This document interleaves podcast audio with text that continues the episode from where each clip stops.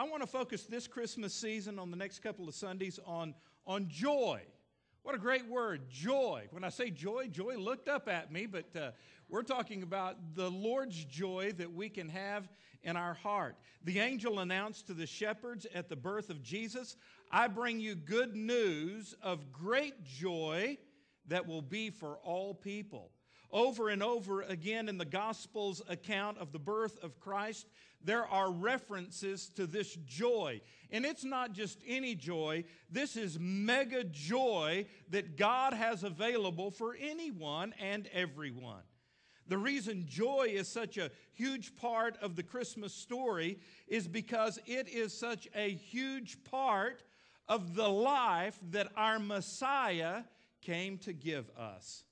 And if that joy is such a huge part of the life that the Messiah came to bring to us, why is it in such short supply in the lives of so many believers today? We find ourselves whining and worrying, stressed and depressed much of the time. And in the absence of that real mega joy, we try to stuff our lives with the things and experiences of this world, hoping to find God's joy that is missing in our life, and we come up with a great big zero. It's kind of like eating candy. What we really need is real food. Remember when you were a kid and your parents used to say to you when you were headed to the candy drawer, you can't have that candy before the meal. My wife still says that to me, even today. Now, why would our parents say something like that to us? You can't eat that candy before supper. Well, it's because they knew that it would ruin your appetite for the next meal. You see, the trouble with eating candy is that it gives you a sugar buzz. I mean, it feels really good, you know, for a short time. You don't feel like you're hungry, but you really are because it doesn't last. You see, candy hides the fact that our body needs certain nutrients like protein and vitamins. And listen to me, church, the things that produce happiness in this world act for us like spiritual sugar. It makes us happy for a short time, but it never lasts for long. And soon we find ourselves looking for something else. What we don't understand is that we are starved for the joy and the satisfaction in life that our body needs that only Jesus Christ can bring. It is a joy that is much deeper and lasts much longer than anything else we can experience. So I want to ask you again today, where is your joy? Where is your joy? Maybe you've lost your joy, so where'd you lose it? Maybe you've never found joy in the first place. So the question is, where do you find joy? Well, the joy I'm talking about today only comes from God. Okay? It's the only place it can come from. He is the source of true joy, and He gives it to His people. And again, this is supernatural joy that God gives to us so that we can live supernatural lives. Open your Bible with me to Luke chapter 1. We're going to read today what is called Mary's song. Mary has been told by the angel Gabriel that she's going to give birth to God's Son, and through that, bless the entire world. And Mary is so overwhelmed with joy from being chosen by God and being a blessing to the world that she explodes with this gratitude and praise. And we have her song beginning in verse 46. Mary said, "My soul magnifies the Lord, and my spirit has rejoiced in God my Savior, for He has regarded the lowly state of His maidservant. For behold, henceforth all generations will call me blessed. For He who is mighty has done great things for me, and holy is His name. And His mercy is on those who fear Him from generation to generation. He has shown strength with His arm. He has scattered the proud in the imagination of their hearts. He has put down the mighty from their thrones and exalted the lowly. He has filled the hungry with good things and the rich he has sent away empty. He has helped his servant Israel in remembrance of his mercy, as he spoke to our fathers, to Abraham, and to his seed forever. And may the Lord add his blessings to the reading and now the preaching of his word. Really, what I want to talk to you about this morning is the joy that comes from serving God. Now, I know people who spend their lives rummaging around, going from hobby to hobby, relationship to relationship, toy to toy, looking for something that might bring true joy. And guess what? They never find it. So stop the mad, elusive chase. If you want to find real joy in your life, bury yourself in a life of service to God, and you will find the joy that you're looking for. Look again at Mary's song. For nearly 2,000 years, it has been recorded in the Word of God for us to read. As far back as 1,500 years ago, her song was set to music. And in various forms, the church has been re-singing Mary's song for over 1,000 years. In verse 46, Mary declared, "My soul glorifies the Lord. My soul magnifies the Lord. And my spirit rejoices in God my Savior. For he has been mindful of the humble state of his maidservant." You see, this overflowing joy comes from the fact that Mary is aware that God has chosen her, that God has called her, that God has equipped her to be a part of something that is going to bless the entire world. In her song, Mary identifies herself as the Lord's servant. It appears in the New King James, as I've read, maidservant. Literally, the word is a slave girl. She is rejoicing that she is a slave girl of God. Now, I don't know about you, but that really doesn't ring a bell for me, you know, to be a slave, you know. But understand the context. She is saying, God, I am your servant. You have chosen me for your work, and I submit to that. I am your servant. And she is overcome and overwhelmed and absolutely lost in her service to a great God. This is awesome for her. Now, to really understand this, we have to go back a few verses and see how Mary became a part of this great thing that God was doing in her life, not only to bring her great joy, but to bring great joy to the whole world. Luke chapter 1, verse 26, Luke explains for us that God had sent an angel by the name of Gabriel to deliver this message to Mary. Now, Mary has already been pledged to be married to a man named Joseph. And Luke takes great detail and is very careful to acknowledge the fact that Mary is a virgin. So here's the deal. God is giving to this young lady a particular task that will ultimately cause her to overflow with this great joy as she is caught up in the great activity that God has to bring redemption to mankind. Let me just put it like this. There is joy in serving God. There is real joy in serving the Lord. But having said that, we all know that not all service is joyous. Sometimes it's a drudgery. And sometimes it doesn't bring any joy. Let me tell you, I've been studying this for years. Why? Why is that? Why is something that is supposed to bring so much joy in our life, sometimes it doesn't bring that joy? Well, I really think it comes down to this. Sometimes we're not serving in what I'm calling the sweet spot. You ever heard that term? The sweet spot? Well, if you play golf or baseball, you know all about the sweet spot. When you hit the ball in just the right sweet spot on the club or the bat, just in the right place, man, it explodes with great power. I don't play nearly as much golf as I used to, but man, I used to play a lot of golf, and I would go out and I'd play round after round. I may play 5 rounds of golf, and only one time really hit the ball on the sweet spot of the club. Pros do it every time. But let me tell you, when you hit that ball on the sweet spot, it just explodes with power. And you think, whoa, watch out, Tiger, here I come. If you play baseball, you know about it. You hit it on the sweet spot, and I mean, it explodes. It's the sweet spot, and it's sweet. Now, there's not very many of you who relate with that because very few of you have played baseball, and a lot of you don't play golf. So I've been trying to think, okay, what can I tell you that you really relate to? Well, I thought of this. Occasionally, my wife goes to the kitchen.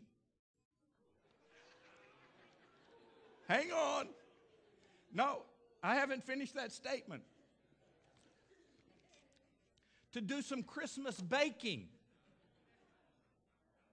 Okay? About once a year we do this. And my kids will go in there.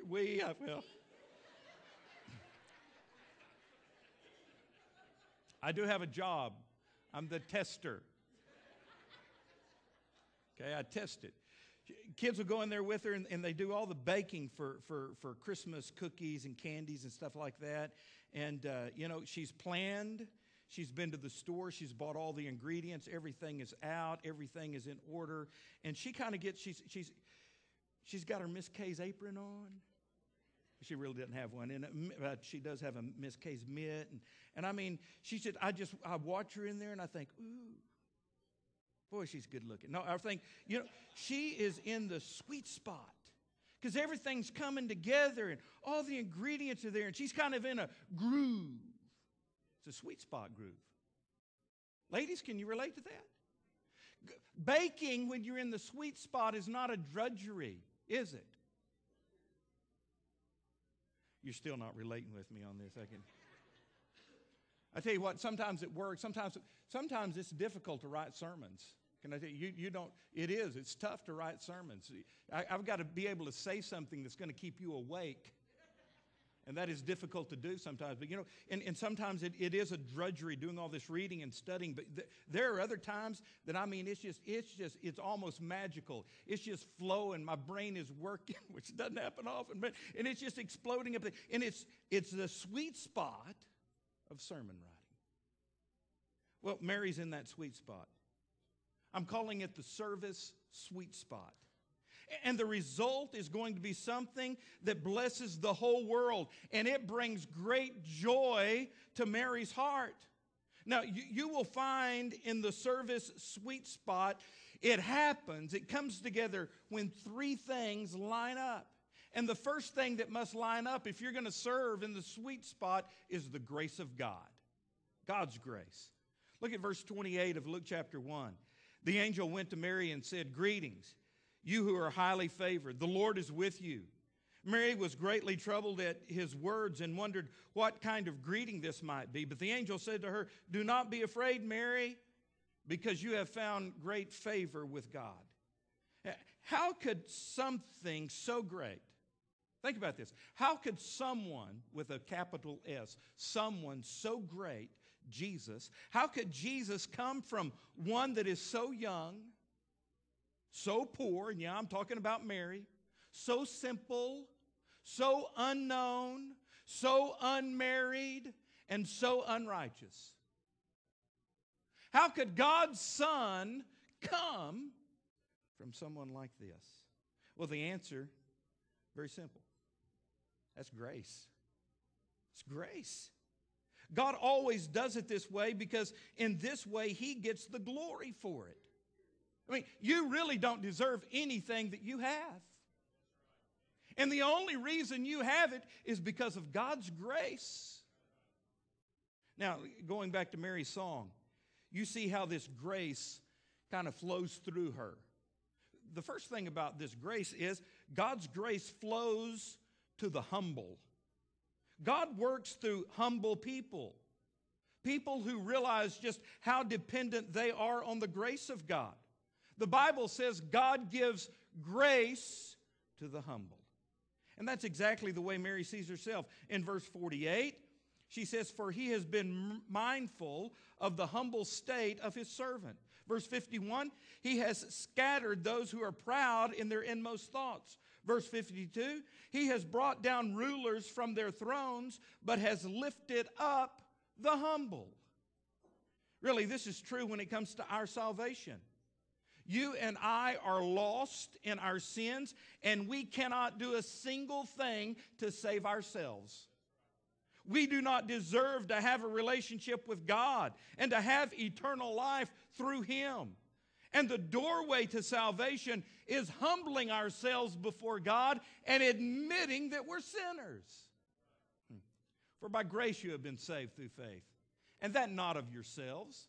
It's the gift of God, not of works, lest any man should boast. This grace is not only true for our salvation, but it's also true in our service. You see, as long as I think God is privileged to have me on His team, I will be of no use to Him, nor will I be of any use to anyone else. Grace is what makes our service truly glorifying to God and helpful to others. And that grace flows through those who are humble. Grace also flows to those who are hungry. Look at verse 53. He has filled the hungry with good things, but He has sent the rich away empty. Now, when I read that verse, I immediately thought of Jesus' Sermon on the Mount, where Jesus said, "Blessed are those who hunger and thirst after righteousness, for they shall be filled." You see, as long as I am full of myself, or as long as I am full of the things of this world, I will never be filled with the grace of God. But when I realize my poverty apart from God, and when I hunger and thirst after God, then God's going to fill me up. Isn't that awesome? God's grace flows to the humble. God's grace flows to the hungry. But number three, God's grace also flows to the helpless. Verse 54, Mary declared, "He has helped His servant Israel, remembering to be merciful to Abraham and his descendants forever, even as He said to our fathers." You see, God came to help His helpless people.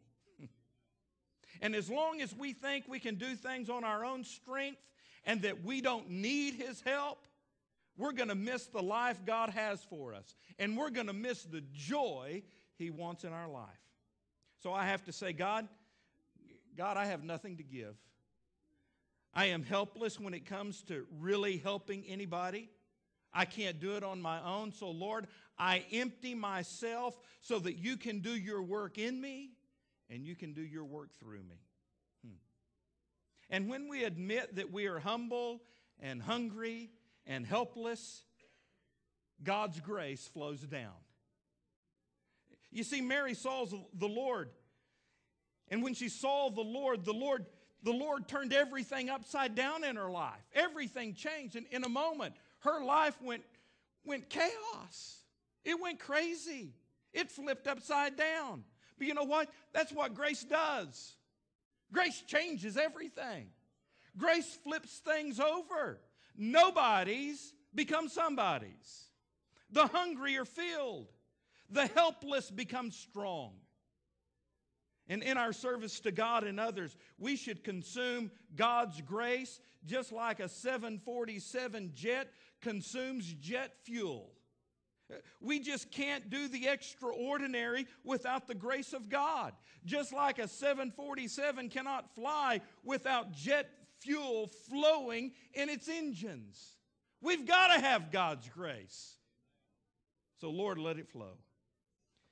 So Mary sings with joy because of the grace of God, but she also sings with joy because of the assignment God has given to her. Now, when you really think about it, God has given us the same assignment that He gave to Mary, and that is to present Jesus to the world. Look at verse 31. The angel said, "You will be with child and give birth to a son, and you are to give Him the name Jesus. He will be great, and He'll be called the Son of the Most High. The Lord God will give Him the throne of His father David, and He will reign over the house of Jacob forever. His kingdom will never end." You see, church, really at the root, this is what all service is intended to do. Our service to God is intended to present Jesus to a world that needs Him. so that his grace and his mercy and his salvation is a present for everyone. I don't know, maybe you've had someone who came into your life and served you in such a way that you almost felt the presence of Jesus through their service. You know what I'm talking about? Maybe, I don't know, maybe you were sick and in the hospital and somebody came and visited you in the name of the Lord, and you just felt the presence of Jesus there through that person. Maybe you were discouraged and someone came alongside of you and spoke an encouraging word, and you just had this, well, I feel Jesus here. I don't know, maybe someone has taught you truth from God's word and you felt the presence of Jesus. You see, when you received that service, you almost felt as if Jesus was giving it to you himself. And that's what's supposed to happen. God's grace and his joy is flowing through that servant's life into your life.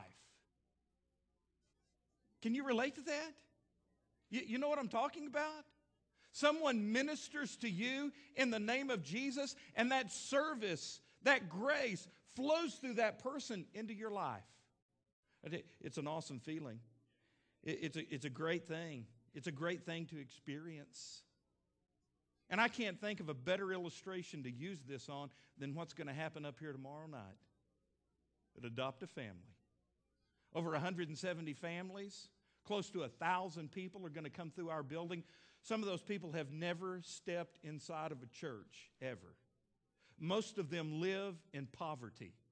They have very little of their own. And we're coming to treat those little kids like kings and queens. We're coming here tomorrow night, and as they come, we are presenting to them the greatest gift that man can receive, Jesus Christ. Dude, it's an awesome feeling. To serve in that capacity, to allow God's grace to flow through your life into somebody else, it's awesome. Sometimes there are things that I'm called on to do as a preacher that I don't particularly enjoy doing. Just be honest with you. Some things I don't really get a thrill out of doing. I don't frolic my way through a funeral service. You know, I don't get a real charge going to a hospital room and seeing someone suffering and dying. You know, sometimes I dread doing those things. And I have to force myself to go do them. But I'm here to tell you, when I go and when I do them, and God starts working, and God is flowing through me, and his grace is flowing through me to that person that is in need, and I see that God is working in that capacity through me to them, it does something to me that nothing else in this world can do. It's a true blessing to be used by God for the assignment that he has for us. Now notice how Mary responds to this revelation. Luke 1:34, when God told her what her assignment was in presenting Jesus, she said, "How can this be? I mean, how could this happen? I'm a virgin." How will this be? Well, the answer is in point number 3. It's the power of God. How do you have real joy in your life? Well, you allow God's grace to flow through you. You complete the assignment that God has given you in presenting Jesus, and you do it in the power of God. Mary's joy overflows because she is serving God in the sweet spot of service, in the grace of God, the assignment of God, and in the power of God. Just look at verse 35. The angel answered, "The Holy Spirit will come upon you, and the power of the Most High will overshadow you. Since the Holy One to be born will be called the Son of God. Even Elizabeth, your relative, is going to have a child in her old age. And she who was said to be barren is in her 6th month. Get this, for nothing is impossible with God." Wow. I don't know, you may be sitting there thinking, God could never do anything with somebody like me.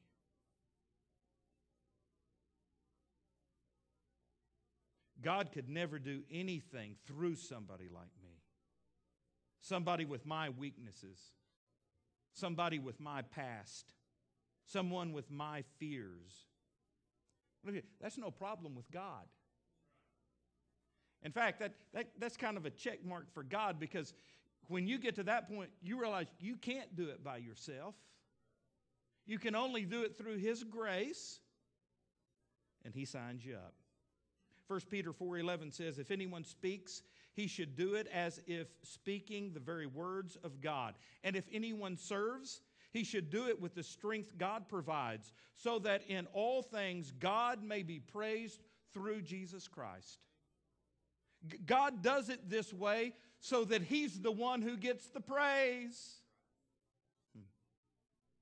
Real question this morning is this: how do we connect with this kind of joy? How do we connect with the joy that comes in being consumed with the service of God? Well, the only way that can happen is for us to respond just as Mary responded in verse 38. She said, I am the Lord's servant. May it be to me as you have said. I'd say that's a pretty good definition of what faith is. Lord, I'm just your servant. Do whatever you want to with me. Everything I have is yours, Lord. Use me.